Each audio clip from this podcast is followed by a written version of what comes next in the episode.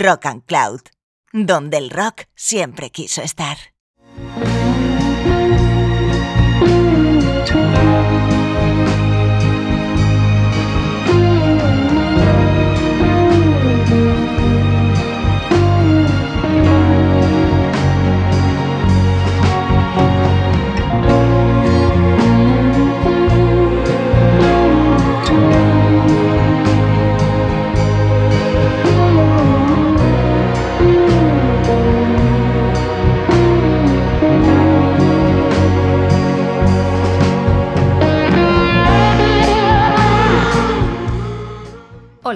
Bienvenidas y bienvenidos a un nuevo podcast de Rock and Words, el programa de literatura y música de Rock and Cloud, donde combinamos prosa y poesía, y además contamos como banda sonora con una selección de hermosas, turbadoras y emotivas canciones del pop rock. Os recordamos que este es un viaje literario y musical sin pretensiones más allá que vuestro disfrute.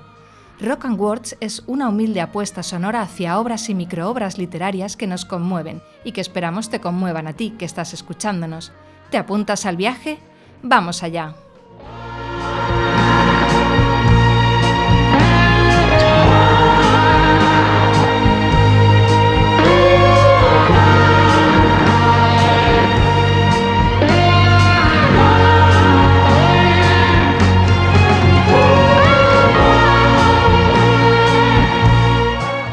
En el podcast de hoy os hemos seleccionado fragmentos del libro Memoria del Fuego 1, Los Nacimientos, del escritor uruguayo Eduardo Galeano. Este libro se publicó por primera vez en 1982 por la editorial del Chanchito y forma parte de la trilogía Memoria del Fuego, que narra el nacimiento del mundo hasta el siglo XX. Vamos a leeros fragmentos de la décima edición publicada por la editorial Siglo XXI.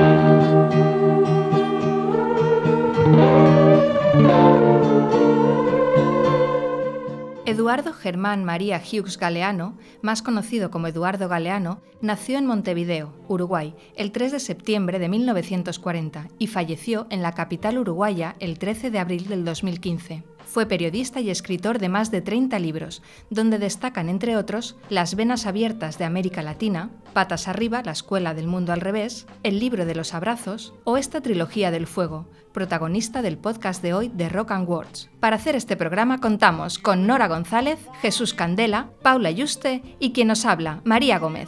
¡Comenzamos!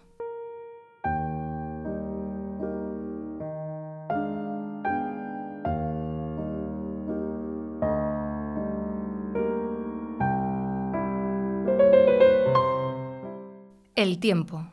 El tiempo de los mayas nació y tuvo nombre cuando no existía el cielo ni había despertado todavía la tierra. Los días partieron del oriente y se echaron a caminar. El primer día sacó de sus entrañas al cielo y a la tierra. El segundo día hizo la escalera por donde baja la lluvia. Obras del tercero fueron los ciclos de la mar y de la tierra y la muchedumbre de las cosas. Por voluntad del cuarto día, la tierra y el cielo se inclinaron y pudieron encontrarse. El quinto día decidió que todos trabajaran. Del sexto salió la primera luz. En los lugares donde no había nada, el séptimo día puso tierra. El octavo clavó en la tierra sus manos y sus pies. El noveno día creó los mundos inferiores. El décimo día destinó los mundos inferiores a quienes tienen veneno en el alma. Dentro del sol, el undécimo día modeló la piedra y el árbol. Fue el duodécimo quien hizo el viento, Sopló viento y lo llamó espíritu, porque no había muerte dentro de él. El decimotercer día mojó la tierra y con barro amasó un cuerpo como el nuestro. Así se recuerda en Yucatán.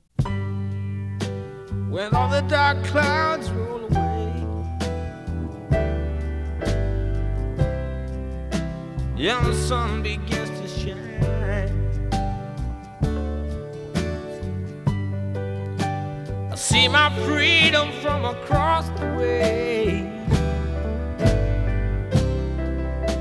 And it comes right in on time. But it shines so bright. And it gives so much light. Yet it comes from the sky above. Make me feel so make me feel like me. Yeah, it lights my life with love. Yeah, it seems like, yeah, it feels.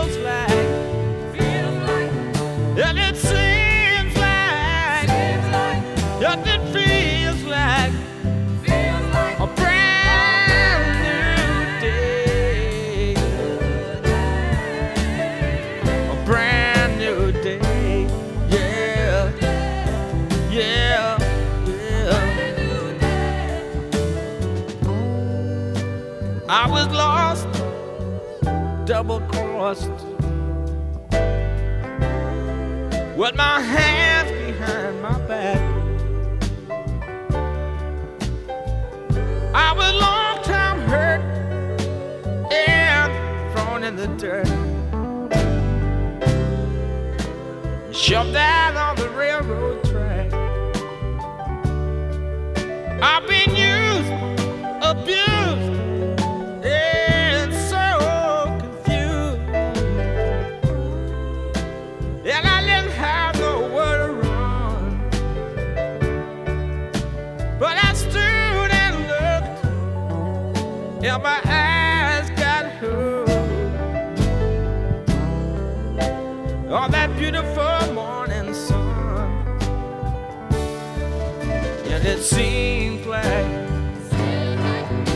it feels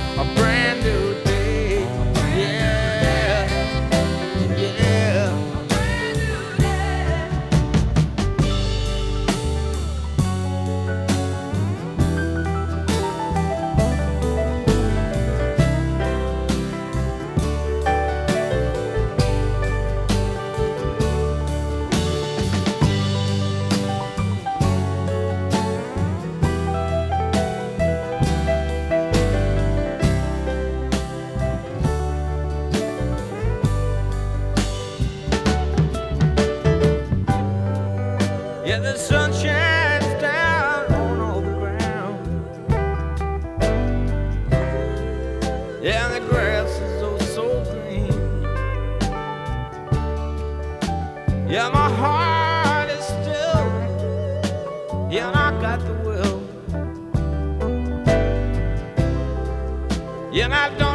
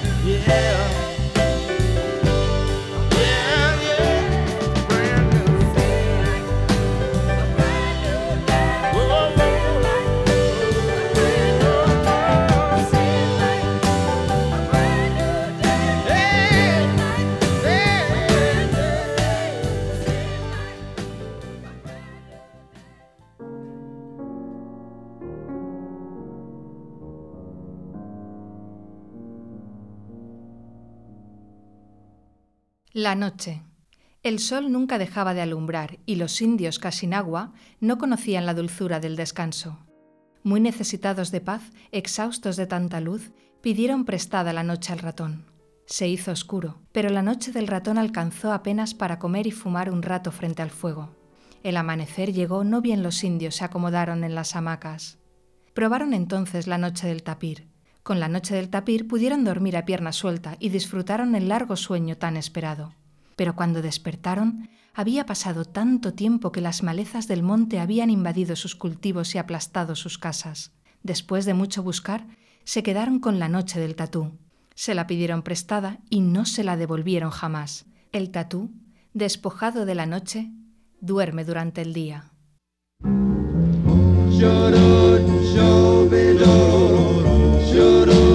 Of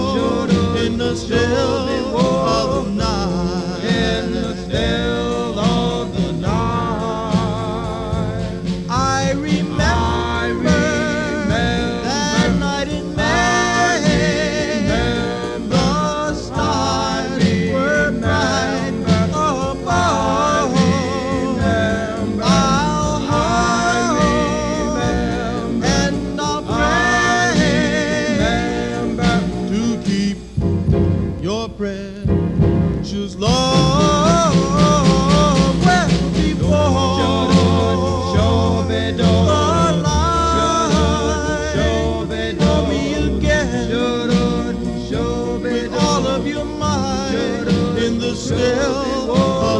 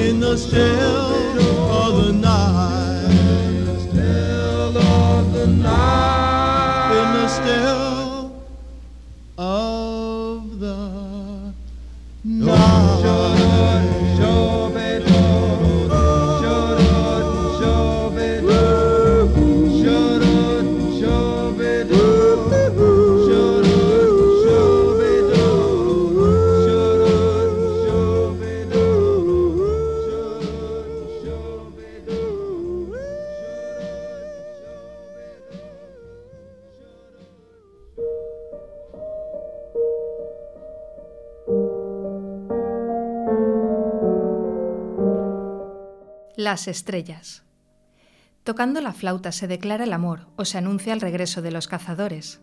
Al son de la flauta, los indios guay convocan a sus invitados. Para los tucano, la flauta llora, y para los calina habla, porque es la trompeta la que grita. A orillas del río Negro, la flauta asegura el poder de los varones. Están escondidas las flautas sagradas y la mujer que se asoma merece la muerte.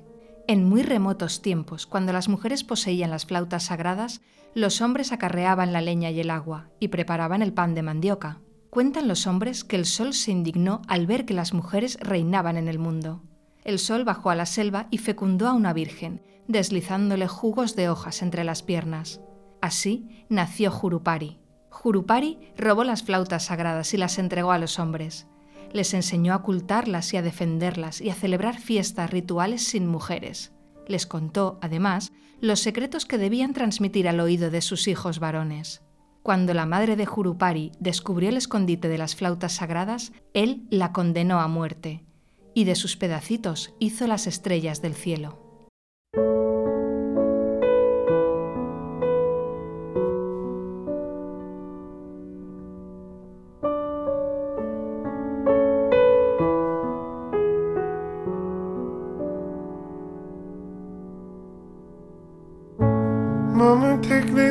Banjo for me. I can't use it anymore.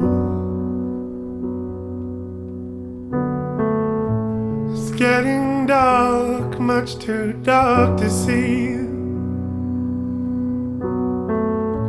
I feel I'm knocking on heaven's door. Knock, knock, knocking on heaven's door.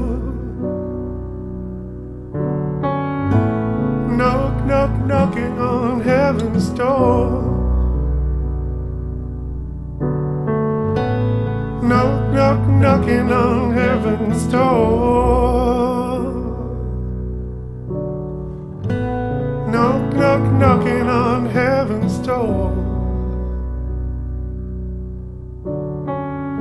Mama put my guns in the ground.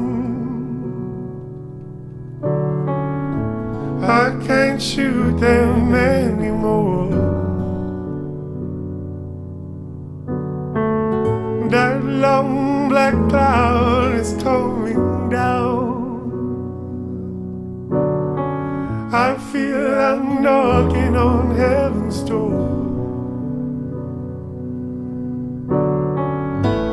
Knock, knock, knocking on heaven's door. Knock, knock, knocking on heaven's door. Knock, knock, knocking on heaven's door.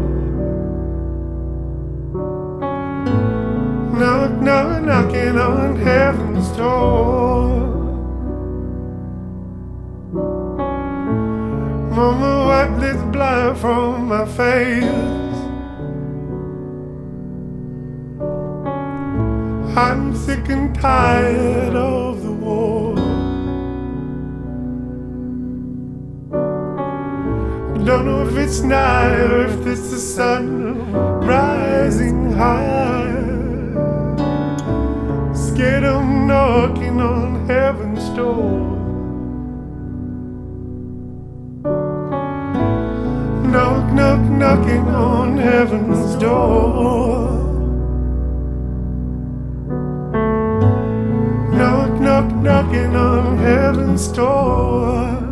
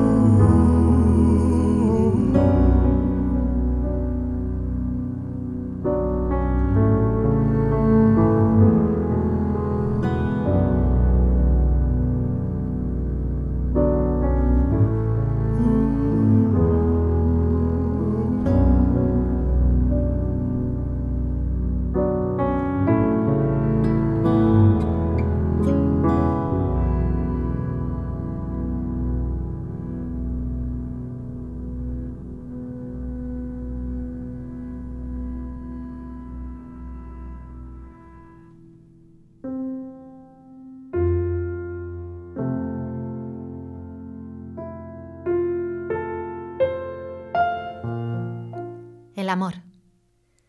En la selva amazónica, la primera mujer y el primer hombre se miraron con curiosidad. Era raro lo que tenían entre las piernas. ¿Te han cortado? preguntó el hombre. No, dijo ella, siempre he sido así. Él la examinó de cerca. Se rascó la cabeza. Allí había una llaga abierta. Dijo, No comas yuca, ni guanábanas, ni ninguna fruta que se raje al madurar. Yo te curaré. Échate en la hamaca y descansa. Ella obedeció. Con paciencia, tragó los mejunjes de hierbas y se dejó aplicar las pomadas y los ungüentos. Tenía que apretar los dientes para no reírse cuando él le decía, No te preocupes. El juego le gustaba, aunque ya empezaba a cansarse de vivir en ayunas y tendida en la hamaca. La memoria de las frutas le hacía agua a la boca. Una tarde, el hombre llegó corriendo a través de la floresta. Daba saltos de euforia y gritaba, ¡Lo encontré, lo encontré!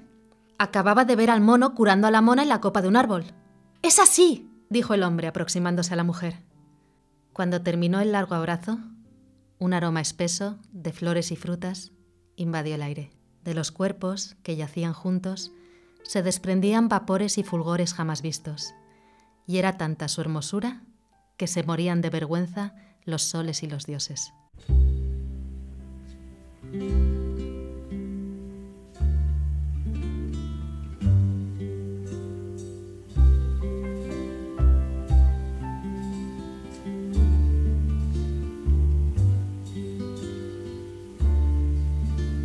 First time ever I saw your face.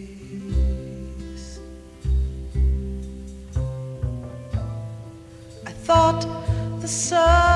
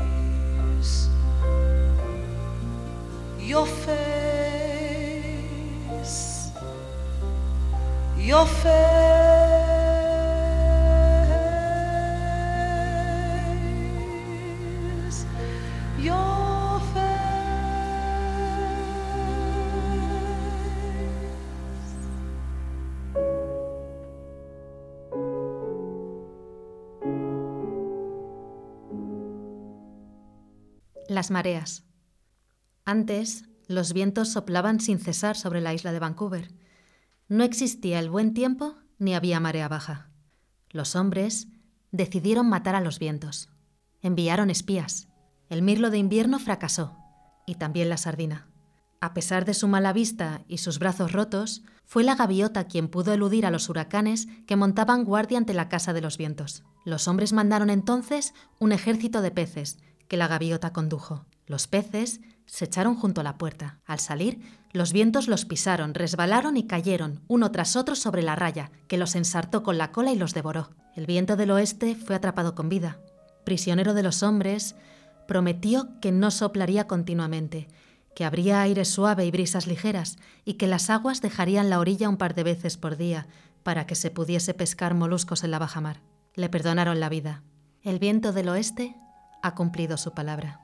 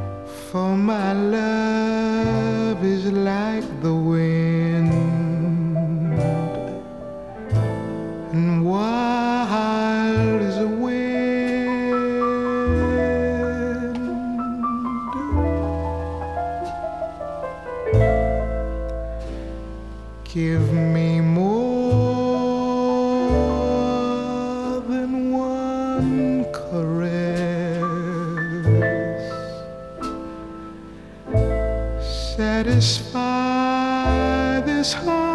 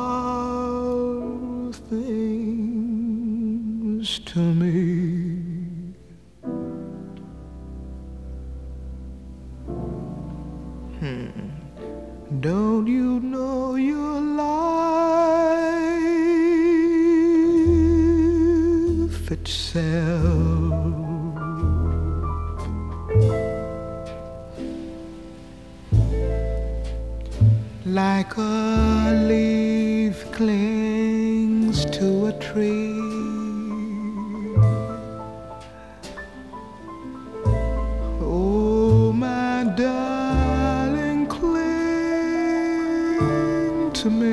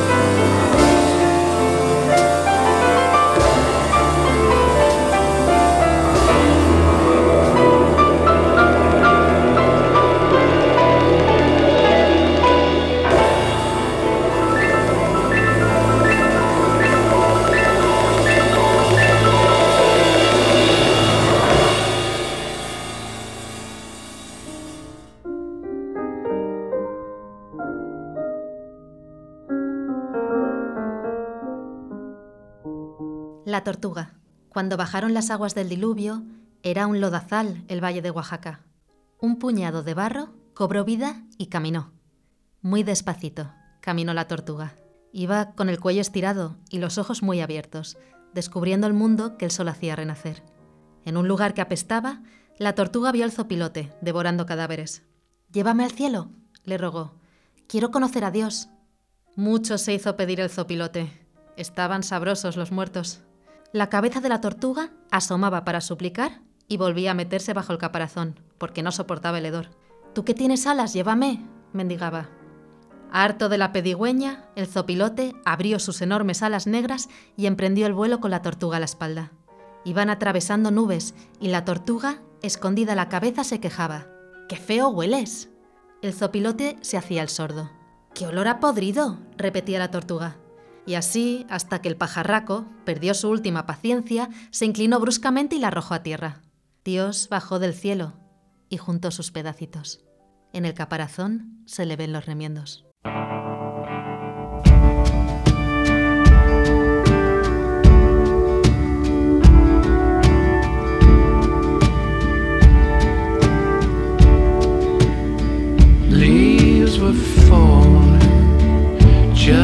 Like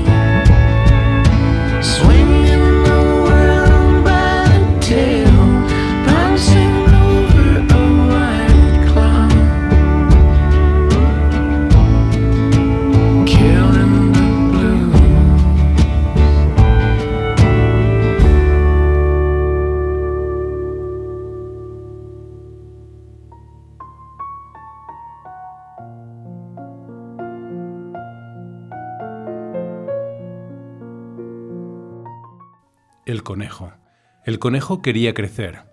Dios le prometió que lo aumentaría de tamaño si le traía una piel de tigre, una de mono, una de lagarto y una de serpiente. El conejo fue a visitar al tigre. Dios me ha contado un secreto, comentó confidencial. El tigre quiso saber, y el conejo anunció un huracán que se venía. Yo me salvaré, porque soy pequeño. Me esconderé en algún agujero. Pero tú, ¿qué harás? El huracán no te va a perdonar. Una lágrima rodó por entre los bigotes del tigre.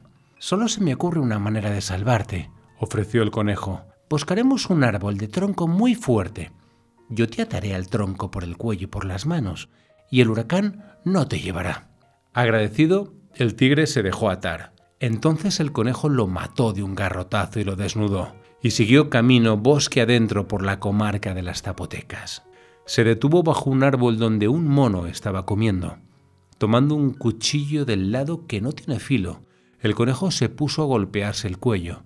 A cada golpe, una carcajada. Después de mucho golpearse y reírse, dejó el cuchillo en el suelo y se retiró brincando. Se escondió entre las ramas, al acecho. El mono no demoró en bajar. Miró esa cosa que hacía reír y se rascó la cabeza. Agarró el cuchillo y al primer golpe cayó degollado. Faltaban dos pieles. El conejo invitó al lagarto a jugar a la pelota. La pelota era de piedra. Lo golpeó en el nacimiento de la cola y lo dejó tumbado. Cerca de la serpiente el conejo se hizo el dormido. Antes de que ella saltara, cuando estaba tomando impulso de un santiamén, le clavó las uñas en los ojos. Llegó al cielo con las cuatro pieles. Ahora créceme, exigió. Y Dios pensó, siendo tan pequeñito, el conejo hizo lo que hizo. Si lo aumento de tamaño, ¿qué no hará? Si el conejo fuera grande, quizás yo no sería Dios. El conejo esperaba. Dios se acercó dulcemente, le acarició el lomo y de golpe le atrapó las orejas, lo revoleó y lo arrojó a la tierra. De aquella vez quedaron largas las orejas del conejo, cortas las patas delanteras, que extendió para parar la caída y colorados los ojos del pánico.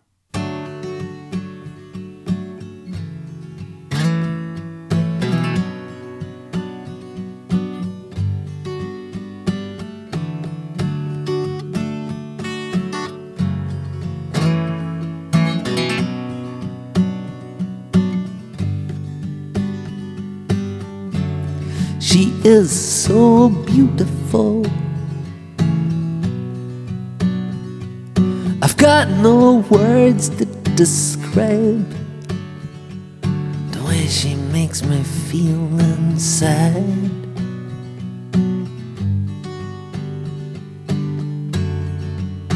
I'm flying solo. As free and as light as a bird. Could lay my wings down in a moment to guard and comfort her.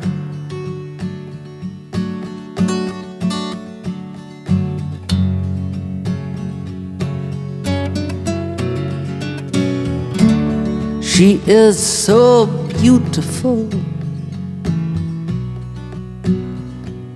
Light filled, loving, and wise. Laughter dancing in her eyes.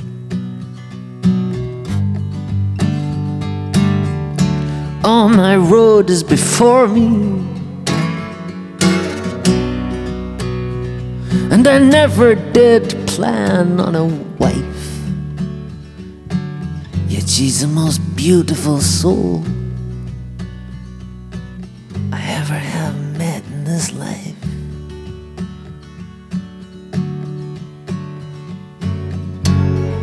For she is like a song, she is like a ray of light, she is like children praying, like harps and bells and cymbals playing. And she is like a wind, moving, soothing, bringing joy. And here am I, destroyed.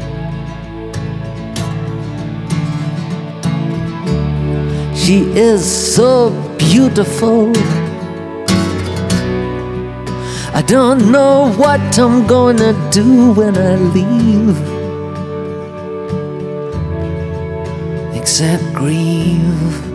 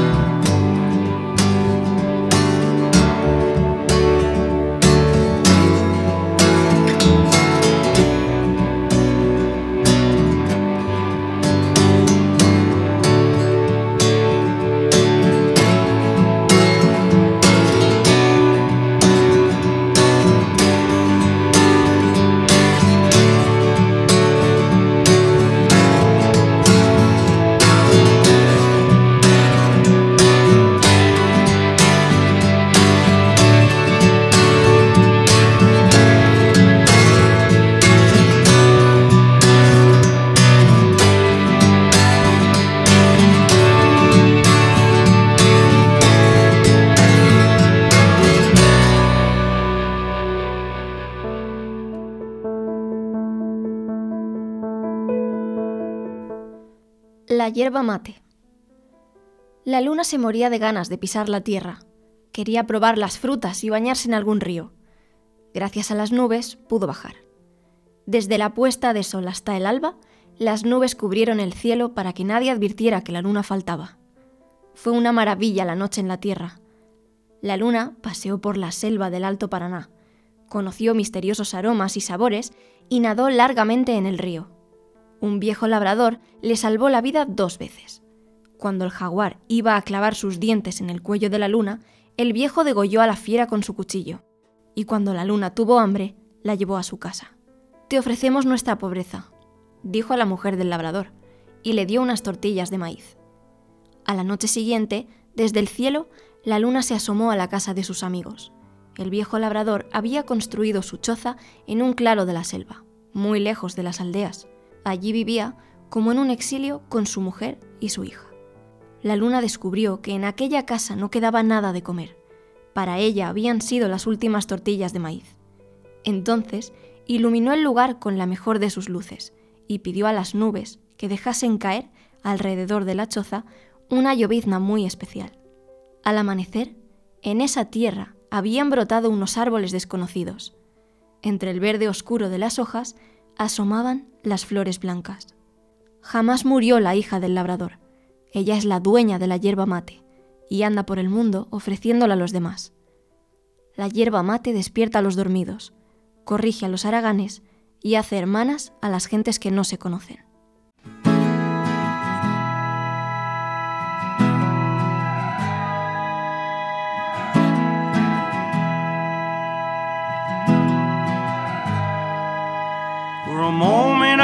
Wait to see it fall apart. Every empty bed in every city I've been. I sit and contemplate all the moments you said. Time stands in the duo, and I stand for you.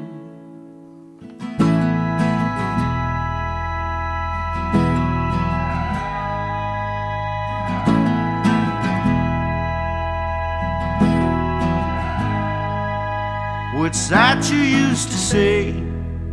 Find a love that you can wait for. Or do you feast upon the weak and weary of heart? I can take the pain, but I can't take all the hatred. Laziness of mine and simplest of thoughts. Are you just too old? Or do you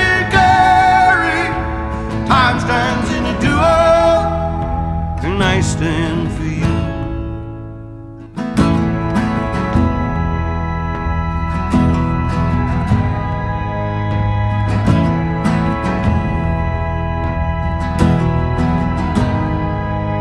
Now you're pouring out your hate and every difference you found.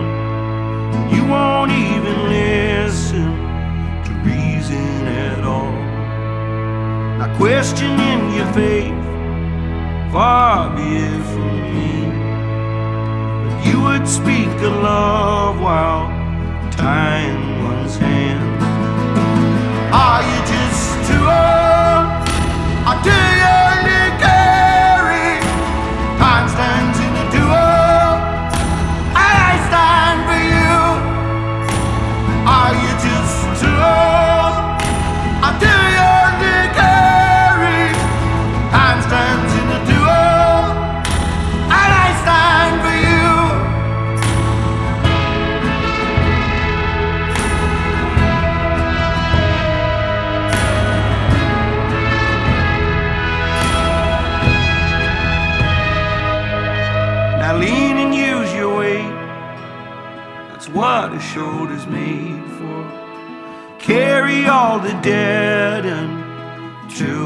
from here.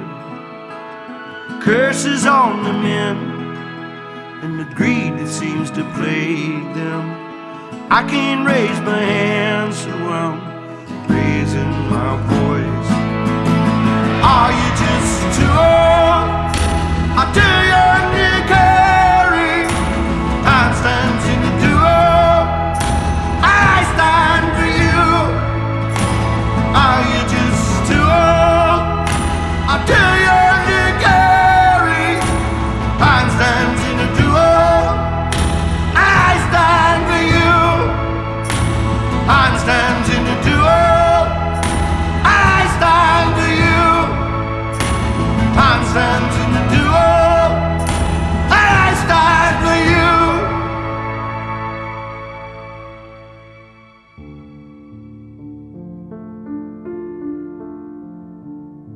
Música.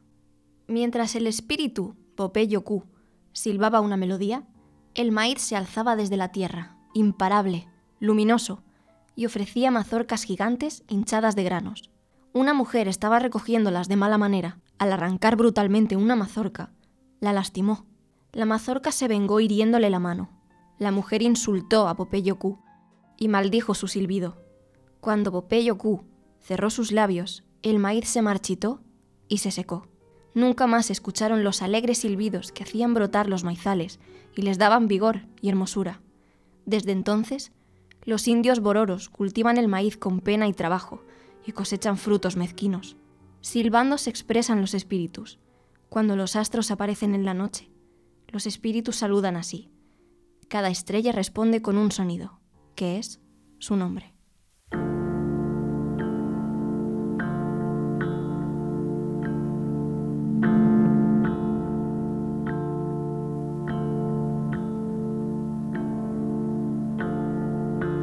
I'll never love somebody.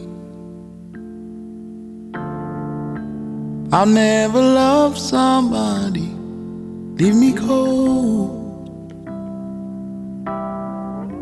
Trouble song in the moonlight will be my bride.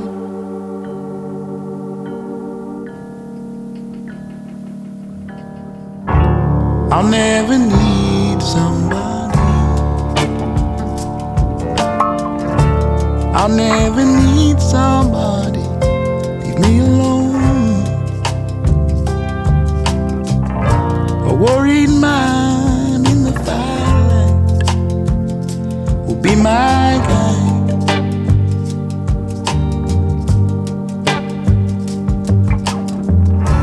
I'll never hold somebody. I'll never hold somebody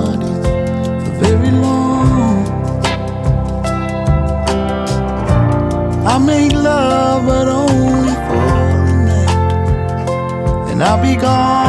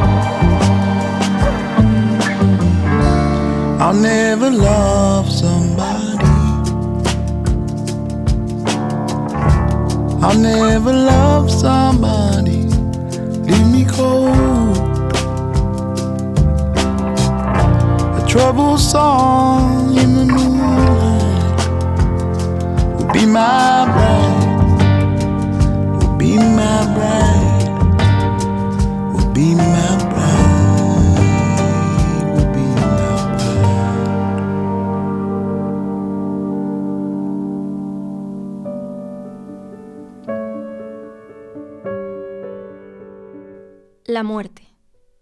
El primero de los indios Modoc, Kumokums, construyó una aldea a orillas del río. Aunque los osos tenían buen sitio para acurrucarse y dormir, los ciervos se quejaban de que hacía mucho frío y no había hierba abundante. Kumokums alzó otra aldea lejos de allí y decidió pasar la mitad del año en cada una. Por eso partió el año en dos, seis lunas de verano y seis de invierno, y la luna que sobraba quedó destinada a las mudanzas. De lo más feliz resultó la vida, alternada entre las dos aldeas, y se multiplicaron asombrosamente los nacimientos.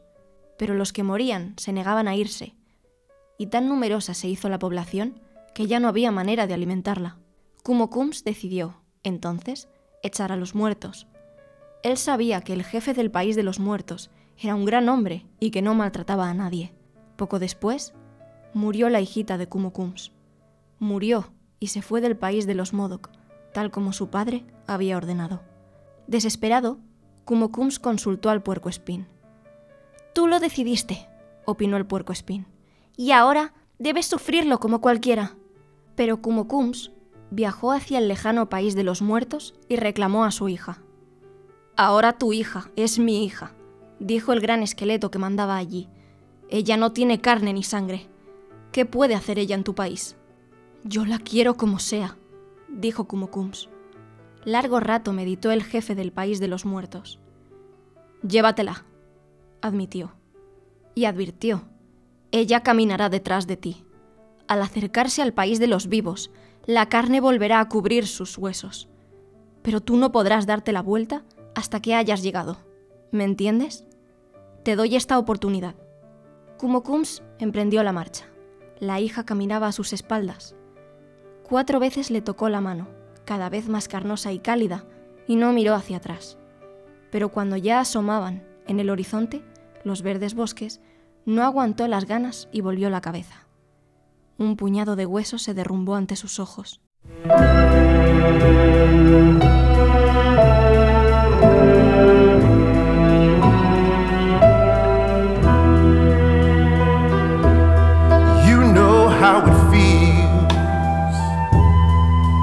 Understand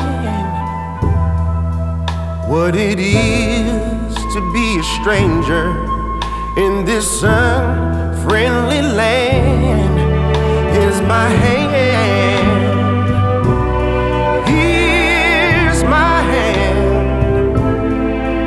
Take it, darling, and I follow you. Let me walk. I want to walk right by your side.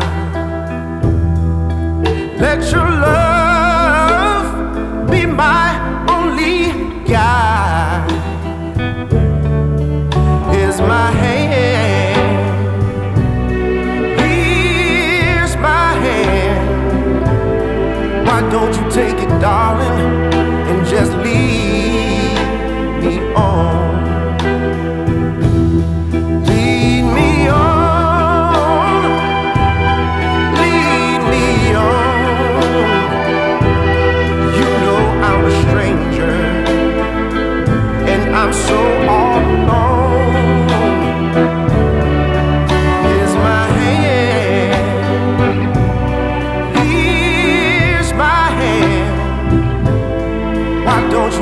dark.